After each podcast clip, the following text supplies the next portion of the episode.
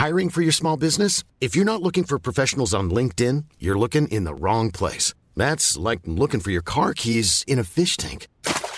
LinkedIn helps you hire professionals you can't find anywhere else, even those who aren't actively searching for a new job but might be open to the perfect role. In a given month, over 70% of LinkedIn users don't even visit other leading job sites. So start looking in the right place. With LinkedIn, you can hire professionals like a professional. Post your free job on linkedin.com slash people today.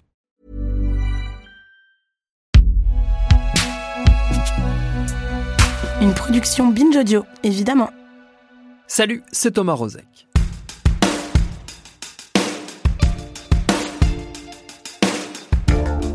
Il y a quelques semaines, alors que la contestation contre la réforme des retraites prenait encore de l'ampleur, on a vu faire irruption dans le débat public des acteurs inattendus, des personnalités du web qu'on appelle parfois un peu rapidement influenceurs et influenceuses, et qui d'habitude se tiennent éloignés des sujets politiques. Des gens comme Lena Situation, Enjoy Phoenix, Inox Tag ou Sullivan Gwed, qui clairement ont tenu à signifier leur mécontentement face au choix du gouvernement et leur soutien à celles et ceux qui luttaient contre. Au-delà du fait notable que sont ces prises de position, il y a une question. Pourquoi ça nous étonne autant? Pourquoi est-ce que ça nous paraît saugrenu que des gens qui incarnent une nouvelle génération d'acteurs médiatiques et culturels puissent avoir des opinions et un attachement réel à nos biens communs? Est-ce que c'est parce que malgré nous, on a fini par souscrire un petit peu à l'idée persistante selon laquelle les plus jeunes d'entre nous sont bien trop nombrilistes et dépolitisés pour pouvoir s'intéresser aux affaires publiques? C'est ce qu'on va se demander dans cet épisode. Bienvenue dans Programme B.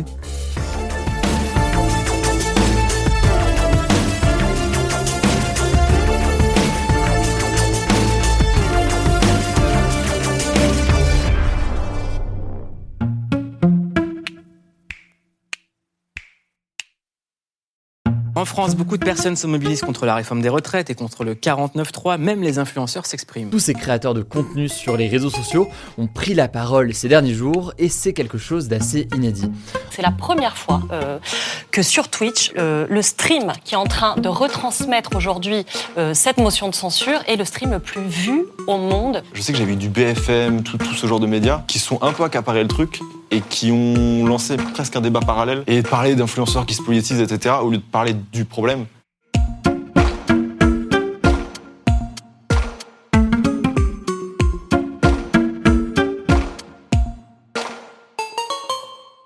Et mon invité pour aborder tous ces sujets, c'est ma consoeur Salomé Saké, que vous avez pu voir chez Blast, sur France 5 ou sur France Info, et qui a signé tout récemment un livre, Sois jeune et tais-toi, paru chez Payot. Une réponse à ceux qui critiquent la jeunesse, qui est aussi un portrait en creux de cette jeunesse plurielle et de ses attentes. J'ai commencé par lui demander comment elle avait perçu cette espèce d'étonnement qui a accompagné l'engagement de ses influenceurs et influenceuses.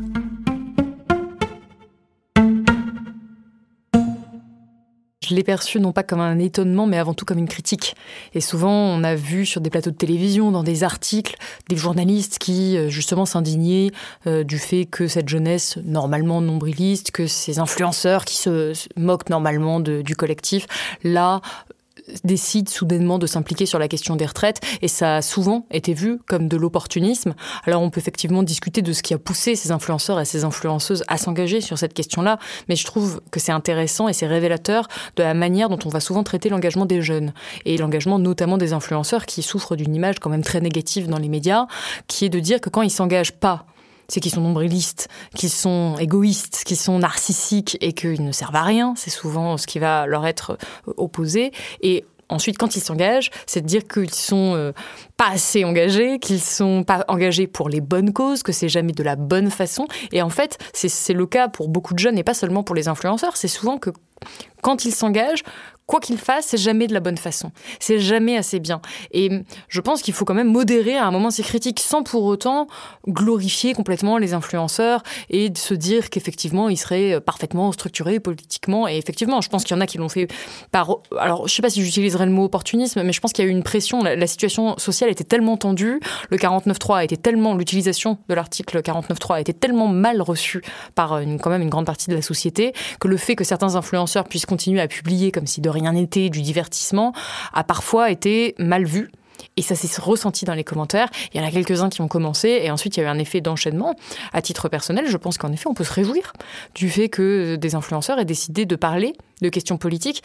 Alors on, peut discuter la manière dont ils en ont parlé. Est-ce qu'ils ont fait assez d'éducation? Est-ce qu'ils avaient pourquoi ils s'engagent là-dessus et pas sur autre chose? On peut en discuter, mais globalement, là où c'est euh, vraiment intéressant, c'est que ça permis de faire émerger le sujet, donc de la réforme des retraites et le sujet démocratique du 49-3, parce que c'est avant tout un sujet démocratique. Et ce qui a indigné beaucoup de jeunes, c'était pas tant la réforme des retraites que l'utilisation du 49-3 et le fait que ce gouvernement exerce une certaine verticalité.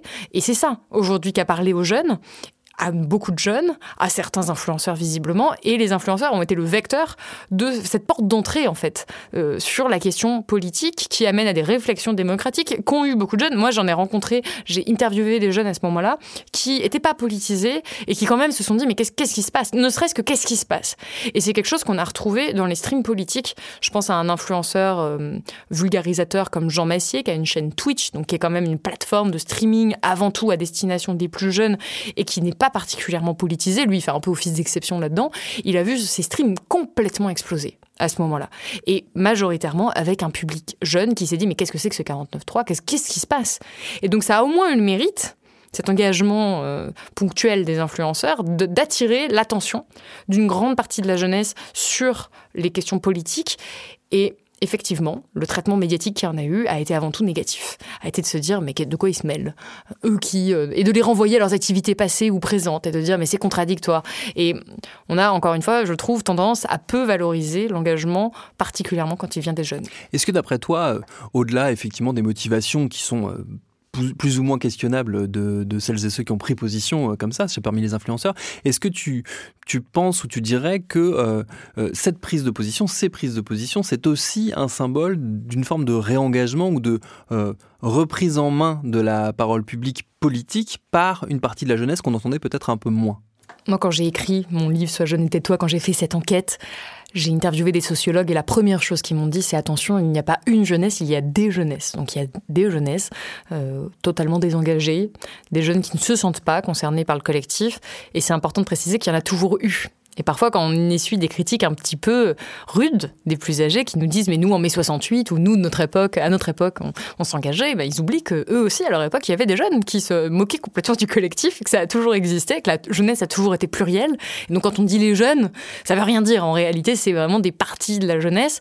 Et est-ce que les jeunes aujourd'hui sont plus engagés que désengagés? C'est une question à laquelle il est très difficile de répondre. En tout cas, ce qui est certain, c'est qu'il y a une partie de la jeunesse qui est vraiment engagée et cette partie n'est pas anecdotique. La question, c'est celle des modes d'engagement.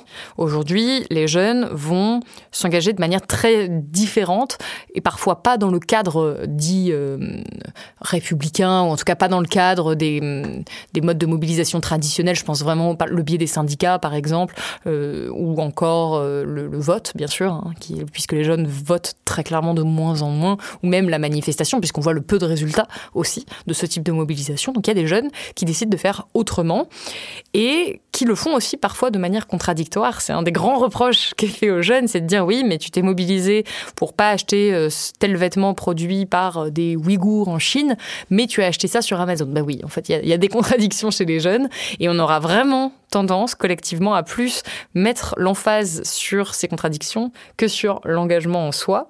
Donc est-ce que les jeunes aujourd'hui se réengagent? Je pense qu'en tout cas, ils sont conscients pour beaucoup de la situation politique, de, l'existence d'inégalités, surtout de, bah, phénomènes euh, géopolitiques comme par exemple la guerre en Ukraine. L'écrasante majorité des jeunes que j'ai pu interviewer, quel que soit leur milieu social, sont au courant qu'il y a une guerre en Ukraine, sont au courant que c'est euh, une violation sans précédent, en Europe là en tout cas euh, très grave, je vais pas dire sans précédent, mais très grave des droits humains et que, euh, et que ça existe et que c'est actuel. Si on prend les questions politiques, ils sont pas tous au courant de qui est le ministre, de qui, de euh, exactement quelle est la structure aujourd'hui, mais ils savent et ils voient que leur préoccupation première n'ont pas trouvé d'écho politique. Ils voient bien que les questions écologiques ne sont pas ne sont pas traités de manière solide. Ils vont pas forcément tous être capables de vous donner les détails euh, politiques. D'ailleurs, est-ce que les plus âgés le sont? Je suis pas totalement convaincue. Mais globalement, ils sont conscients. Et la question du réchauffement climatique, je pense, va pousser alors peut-être pas l'engagement, mais à la colère au bout d'un moment, ou, en tout cas un désarroi, puisqu'on continue à ressentir, euh, et, on va, ça va, ça s'intensifier, euh, ressentir les effets du réchauffement climatique et de la perte de la biodiversité. C'est important aussi de rappeler la perte de la biodiversité, parce qu'on en parle moins, et c'est tout aussi important. Et les, ceux qui vont être en première ligne, ce sont les jeunes. Ceux qui vont subir le plus les conséquences de cette inaction climatique, ce sont les jeunes. Et ils le savent. Et on le voit dans les différentes enquêtes et les différents sondages que je cite dans le livre, qui nous montrent qu'aujourd'hui, les plus jeunes sont beaucoup plus inquiets sur la question du réchauffement climatique, ça les préoccupe beaucoup plus, même quand ils ne sont pas engagés, même quand ce c'est pas des militants écolos, ils savent globalement que ça sent pas bon pour la suite. Et donc, les plus âgés sont moins préoccupés que les jeunes par les questions de réchauffement climatique, parce qu'ils vont tout simplement, logiquement, moins subir ses conséquences. Et ça, c'est pas une simple impression des jeunes, puisqu'on le retrouve dans les chiffres. Le dernier rapport du GIEC a vraiment mis l'emphase sur l'inégalité générationnelle face aux conséquences du dérèglement climatique. Il y a un chiffre de la revue Science qui nous montre qu'une personne qui est née en 2020 va subir 7 fois plus de vagues de chaleur qu'une personne qui est née en 1960. Donc qu'ils veuillent être politisés ou non, qu'ils veuillent être engagés ou non, les jeunes vont subir les conséquences du dérèglement climatique. Et je pense que le sens de l'histoire va être de s'engager de plus en plus sur ces questions-là parce que c'est une question de survie collective.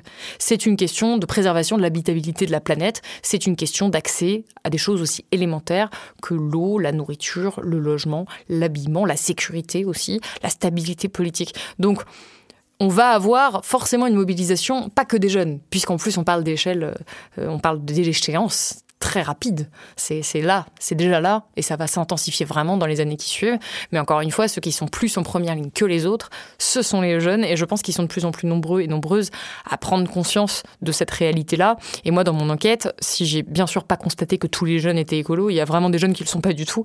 Il y a quand même beaucoup, beaucoup de jeunes que ça inquiète. L'éco-anxiété, donc euh, qui est le phénomène d'être profondément anxieux à cause de la crise climatique. Et quand je dis anxieux, ça peut, c'est pas juste un petit état d'esprit passager. Hein. ça peut vraiment parfois, alors c'est pas une pathologie, c'est important de le, préciser, mais ça peut avoir des conséquences physiques parfois graves, ça peut prostrer, ça peut même arrêter euh, dans les études, ça peut arrêter dans la carrière, ça peut vraiment empêcher de dormir. Il y a vraiment des jeunes pour qui ça a des conséquences. Et cette éco-anxiété, aujourd'hui, elle touche un jeune sur deux à travers le monde. Et c'est intéressant de constater que c'est pas qu'en France. C'est vraiment à peu près tous les, enfin tous les jeunes, un jeune sur deux à travers le monde qui est vraiment qui se sent concerné là-dessus. Et c'est plus que les plus âgés. Donc la question, c'est qu'est-ce qu'on fait avec cette éco-anxiété-là? Est-ce qu'on la transforme en action? Et aujourd'hui, il y a de plus en plus de jeunes qui décident tout de même de la transformer en action, même si, désolé, je me répète, mais tout de même c'est important, même si, bien sûr, c'est pas tous les jeunes, et il y en a vraiment qui ne savent pas comment faire. Et plus aussi on va proposer des modes d'action différents, plus on va permettre l'identification. Je pense à quelqu'un comme Camille Etienne, aujourd'hui qui est l'activiste pour le climat la plus connue en France, qui vient d'avoir 25 ans, qui a fait la une de Libération il y a, peu de temps. Euh, bon, elle, elle permet à beaucoup de jeunes de s'identifier sur ce que pourrait être un combat écologique qui permette de préserver l'avenir de toutes et tous et qui est porté par des jeunes. Et qui est pour pour ça et on ne dit pas qu'il faut qu'il soit porté que par des jeunes mais elle c'est une figure qui permet l'identification et dont elle a conscience. Donc je pense que globalement les jeunes n'ont jamais été complètement dépolitisés en fait quelle que soit l'époque qu'ils ne le sont pas plus ils sont pas plus engagés ou moins engagés qu'avant euh, aujourd'hui. Et je pense que le sens de l'histoire va faire qu'ils vont l'être de plus en plus parce qu'ils n'auront pas le choix. Il y a euh, un élément que tu as que tu as mentionné qui me paraît euh, euh, tout à fait pertinent dans le sujet qui est le nôtre, enfin en tout cas le point de départ qui est le nôtre sur cette, cette, question des engagements des influenceurs, c'est quand tu mentionnais Camille Etienne et le, fait que effectivement peut-être ce qui manque à notre radar et qui fait que parfois on a l'impression que d'un seul coup on découvre que les jeunes sont engagés, c'est que les relais médiatiques sont assez insuffisants. C'est-à-dire qu'il y a peu de personnalité, peu d'espace qu'on laisse à des voix qui euh, incarnent cet engagement euh, des jeunes et qu'on entend finalement peu, alors qu'elles existent, euh, cet engagement il existe, mais le, on va dire le monde médiatique leur fait assez peu de place. Est-ce que c'est quelque chose que toi aussi tu as, tu as constaté? Ah totalement. Et c'est vraiment dommage parce que médiatiquement, les jeunes sont non seulement sont peu représentés, mais sont mal représentés. Parce qu'on a quelques jeunes qui effectivement vont prendre de la place, à qui on va toujours donner la parole, et les autres ne sont pas représentés. Et c'est pour ça que dans ce livre, j'ai vraiment essayé de donner la parole à des jeunes très différents, y compris des jeunes d'extrême droite, y compris des jeunes qui ont, euh, qui viennent de milieux extrêmement privilégiés du 16e arrondissement et qui ont une vie tout à fait euh, satisfaisante pour eux, en tout cas, et en tout cas sans encombre, sans, avec beaucoup moins d'encombre que les autres. Et c'était important de représenter cette jeunesse dans sa pluralité médiatiquement. Et aujourd'hui, ce qu'on constate, c'est que c'est pas le cas. C'est pas que moi qui le dis. Il y a une enquête de l'Observatoire de la jeunesse qui a été menée par des sociologues, qui a analysé le contenu médiatique et qui a pour conclusion de montrer que le traitement médiatique de la jeunesse est binaire.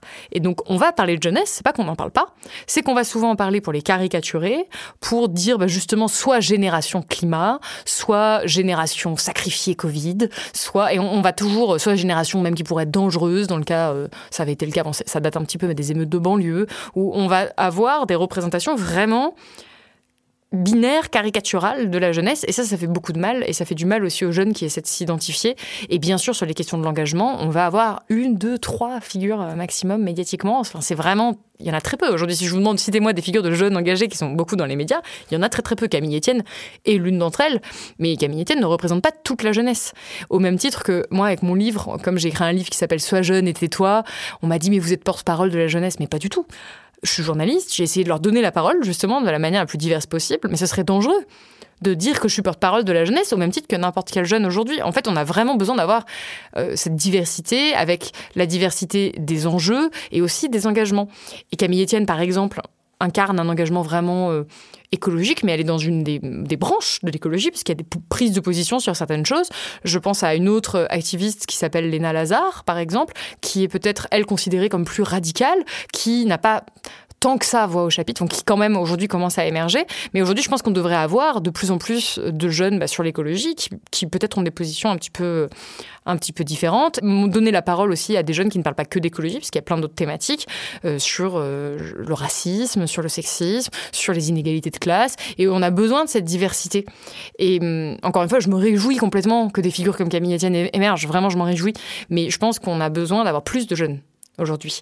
Et que c'est dangereux de laisser une ou deux personnes incarner euh, cette, euh, cette parole-là, et ça omet complètement certaines thématiques. Je pense notamment, et je les traite dans le livre, aux thématiques de santé mentale, qui ont finalement été très peu traitées, même si on a eu quelques reportages dessus, mais qui est pourtant un immense phénomène de société. Et les jeunes aujourd'hui qui sont vraiment en dépression, on en voit peu à la télévision. On ne les entend pas parler, et pourtant ils sont nombreux, puisqu'une enquête de Santé publique France, qui est parue en février dernier, donc c'est récent, a montré qu'un jeune sur cinq en France souffre de troubles dépressifs. C'est majeur, c'est historique, on n'a jamais eu de tels chiffres. Il y a une partie de la jeunesse qui est en train de sombrer. Encore une fois, c'est une partie. Il y a des jeunes qui vont bien, mais un jeune sur cinq, c'est quand même absolument considérable. Je ne comprends pas qu'on ne fasse pas plus émerger cette thématique médiatiquement et surtout les solutions politiques familiale, économique qui pourrait exister pour rattraper ces jeunes-là, pour empêcher qu'ils ne sombrent aussi gravement.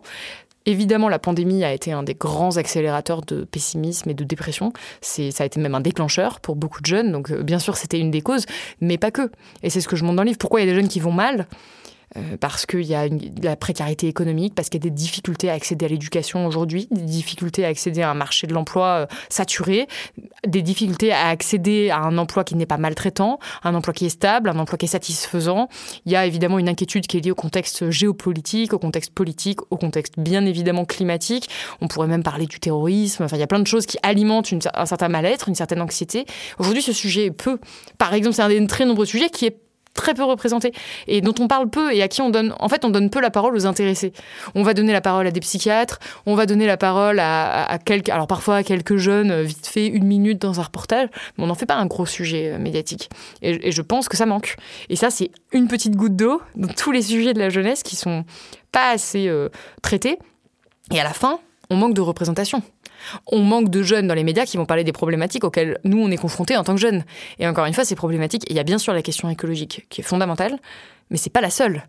Et, je pense qu'on gagnerait toutes et tous euh, à, avoir ce phénomène de, de, représentation des jeunes et de traitement des problématiques des jeunes pour deux raisons.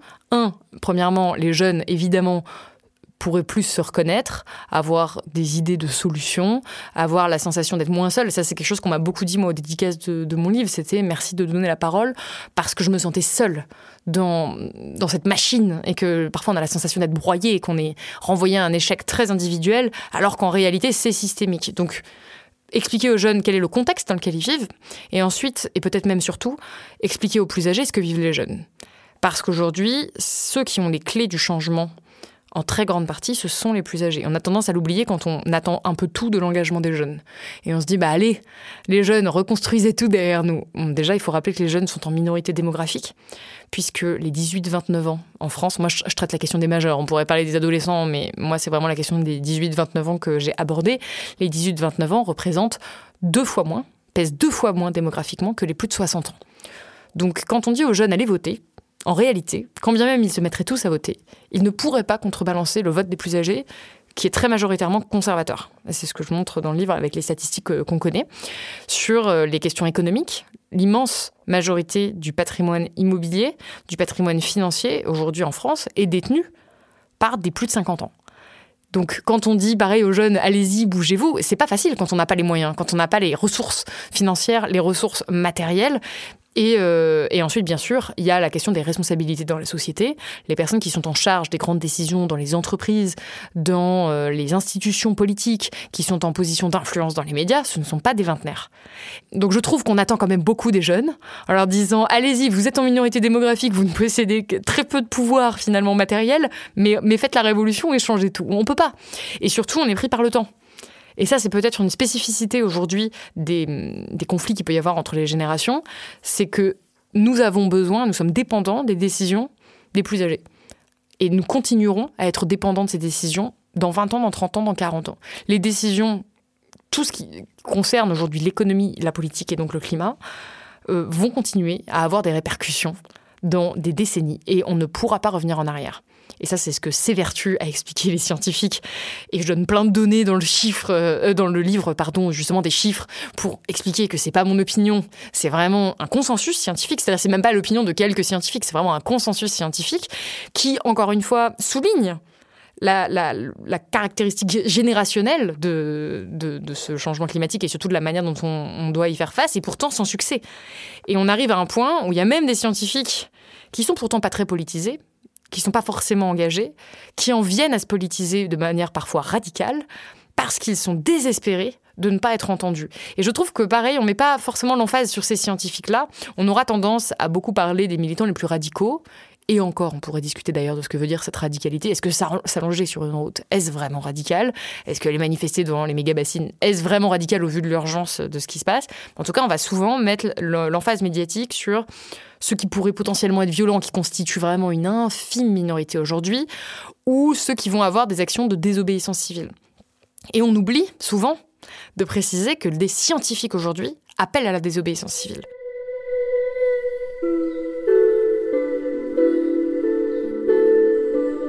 Il s'agit vraiment de, de, changer nos économies et nos formes de gouvernement pour avoir des investissements qui permettent aux gens de vivre bien en utilisant beaucoup moins, beaucoup moins d'énergie et beaucoup moins d'émissions. Ça va marcher? Probablement pas.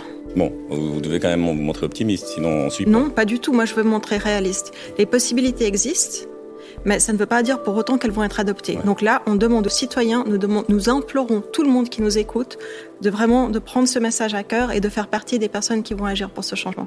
Autrement, on n'y arrivera jamais.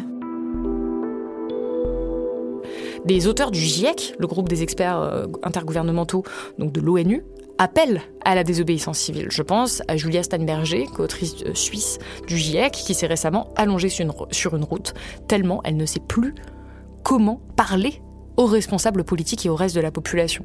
Je pense à Peter Kalmu, qui est un scientifique euh, qui s'est enchaîné à l'une des plus grosses banques américaines, enchaîné, enfin vraiment, faut quand même en arriver là, qui est médaillé de la NASA, c'est un climatologue, et qui a fait cette action très médiatique, très radicale, en, suppliant ceux qui l'écoutaient de justement prendre les mesures nécessaires parce qu'il sait plus quoi faire. Je pense aussi au climatologue français Christophe Cassou, qui est très reconnu et qui lui aussi soutient des mouvements de désobéissance civile, des mouvements de contestation. Je pense là au projet de, c'est très actuel, hein, au projet d'autoroute entre Castres et Toulouse qu'on a actuellement, où même lui dit mais ça, ça va à rebours complet des enjeux climatiques.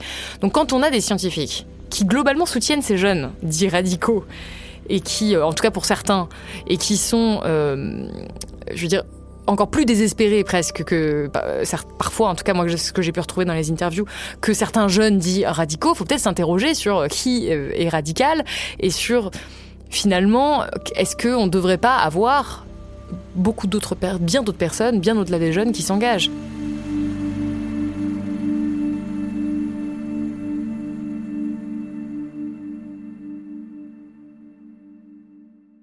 La conclusion de tout ça, c'est vraiment qu'on ne peut pas faire peser la responsabilité des changements actuels et surtout des changements à venir sur les épaules des jeunes.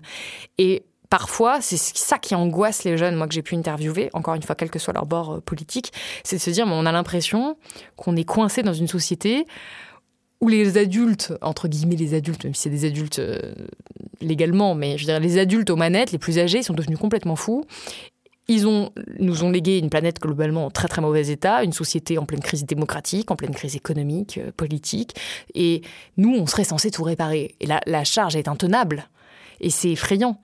Et c'est même terrifiant, en fait, pour certains jeunes. Et donc, la réaction première de beaucoup d'entre eux, ça va être de se dire Mais, mais je, me, je me recroqueville. C'est même pas que je vais m'engager, c'est que je vais me mettre dans mon coin. Pour certains, bon, un jeune sur cinq, c'est quand même sombrer dans, la, voilà, dans des troubles dépressifs, dans la dépression. Et, d'autres, ça va essayer de faire ça va être de faire l'autruche et de dire Mais c'est tellement angoissant.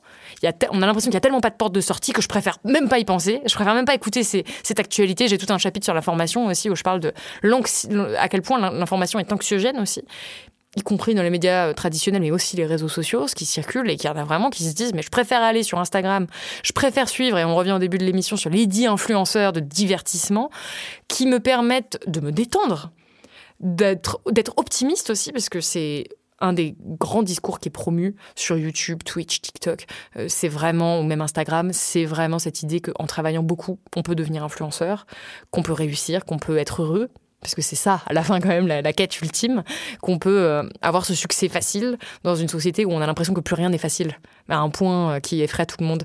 Et donc, l'objectif principal, c'est de se dire, bon, on va essayer de comprendre les jeunes, qu'on soit jeune ou... Parce que même les jeunes, parfois, ont des regards très durs sur les autres jeunes ou sur eux-mêmes. Et c'est ça que je trouve dommage.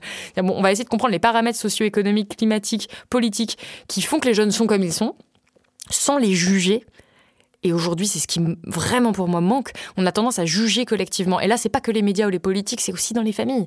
C'est aussi ce vieil oncle qui va nous dire de, se bouger, qui, les parents qui vont pas comprendre les choix d'études, les choix professionnels, des, grands-parents qui sont complètement coupés de nos activités culturelles et qui vraiment parfois vont, vont pas du tout comprendre et vont juger. Et vont se dire que ce qu'on fait nous, je m'inclus dans la jeunesse parce que je viens d'avoir 28 ans, mais on pourrait discuter si je suis encore jeune, mais globalement, je m'inclus dedans. Ce qu'on fait nous, ce serait moins bien que ce qu'ils ont fait eux. Et je pense qu'il faut arrêter avec cette hiérarchisation des générations, juste faire un constat que j'ai essayé de dresser et de faire dans le livre en m'appuyant sur des données aussi statistiques, euh, économiques, euh, vraiment euh, académiques finalement. Dire c'est pas mon opinion là, c'est vraiment un constat que dressent les universitaires. Et à partir de ce constat, se poser la question mais qu'est-ce qu'on fait?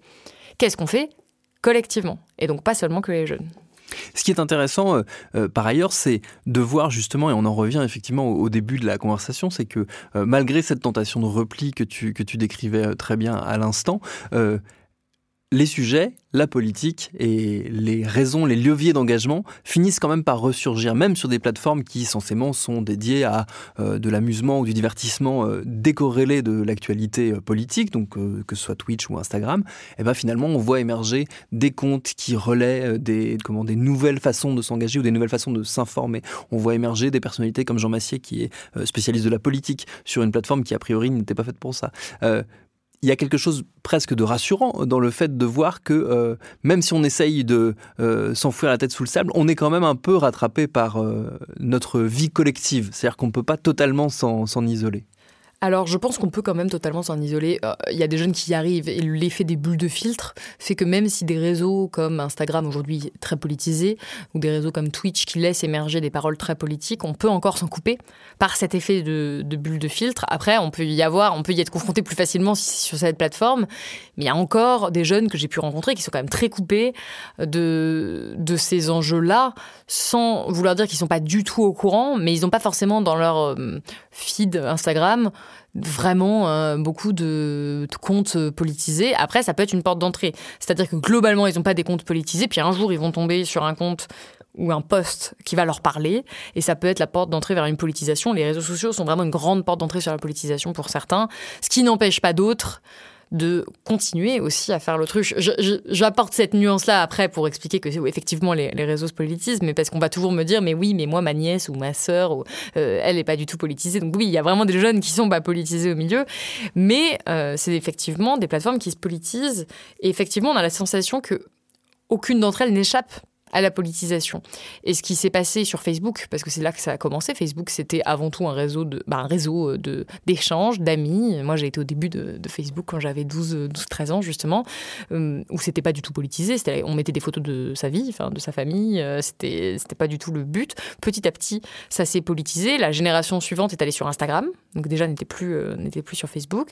Instagram qui était avant tout là un lieu de divertissement, un lieu de ah oui, vraiment de, bah, on dit une vie instagrammable, c'est-à-dire c'est un lieu où il n'y aurait pas de problème et où on montre le meilleur de soi et où on a accès à une espèce de monde rose bonbon où tout va bien où il n'y a pas de problème. C'était comme ça au début, il y a quelques années, et après ça s'est politisé.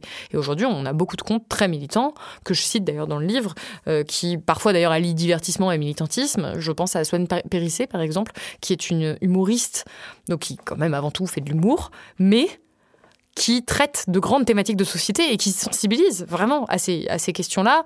Je pense à des, comptes, des gros comptes féministes qu'on a pu avoir. Aujourd'hui, il y a celle, du, celle du, qui parle de traitement médiatique, je pense comme ça, là, préparez-vous pour la bagarre, qui parle du traitement Rose Lamy, absolument, qui parle du, du traitement médiatique euh, qui est fait, euh, qui est sexiste parfois, et qui est, enfin, vraiment, qui sont des comptes avec des centaines de milliers d'abonnés. Et on a ça sur quasiment toutes les thématiques aujourd'hui. Donc, c'est des comptes qui rencontrent un énorme écho et qui sont en train de se déporter là sur euh, Twitch et TikTok, qui étaient deux plateformes vraiment pas politisées. Jusqu'à il y a encore deux ans, hein, TikTok, c'était vraiment, il n'y avait même pas d'information. C'était du pur, pur divertissement. Il y a des médias aussi qui ont investi ces plateformes-là et qui sont en train d'apporter les questions politiques euh, sur, sur ces plateformes, qui commencent à prendre de l'essor. Je pense aussi à Hugo Décrypte, qui lui n'est pas forcément politisé, mais qui parfois apporte un contenu politique, puisqu'il les diffuse sur ces réseaux-là. Je pense à Brut, je pense au, journal Le Monde, où vraiment ils ont des millions d'abonnés, et ils sont sur TikTok, qui est une plateforme ultra jeune, et ils vont parler bah, de 49.3, de géopolitique, euh, d'actualité, ce qui va forcément susciter un minimum d'intérêt, en tout cas qui rencontre un, un certain succès. Moi j'ai la sensation effectivement que ces plateformes sont toutes vouées à la fin à se politiser, même quand elles ne le sont pas au début. Un réseau comme Twitter, c'était politique dès, dès, le début. Un réseau comme TikTok, ça l'était vraiment pas, et j'ai la sensation que c'est croissant, et encore une fois, ça va continuer à l'être, parce qu'on va être confronté à des difficultés si immédiates, si matérielles et si proches de nous, qu'on va forcément se demander pourquoi on n'a plus d'eau qui coule de notre robinet. Et là, on pourrait se dire que peut-être j'exagère. Aujourd'hui, au moment où je vous parle, dans les Pyrénées-Orientales, on a des difficultés euh, au printemps. Hein on a des difficultés d'approvisionnement en eau. Il y a des habitants qui n'ont, où il n'y a plus d'eau potable qui coule de leur robinet. C'est quand même, euh, c'est quand même très très très alarmant et on sait que ça va se multiplier.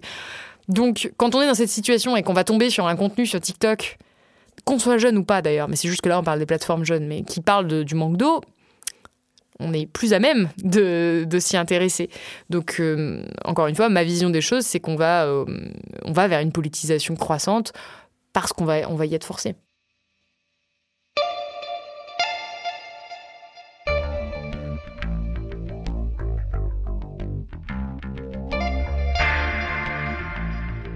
Merci à Salomé Saké pour ses réponses. Son livre Sois jeune, tais-toi, il est paru, on l'a dit, chez Payot. Programme B, c'est un podcast de Binge Audio préparé par Charlotte Bex, réalisé par Paul Berthiaud.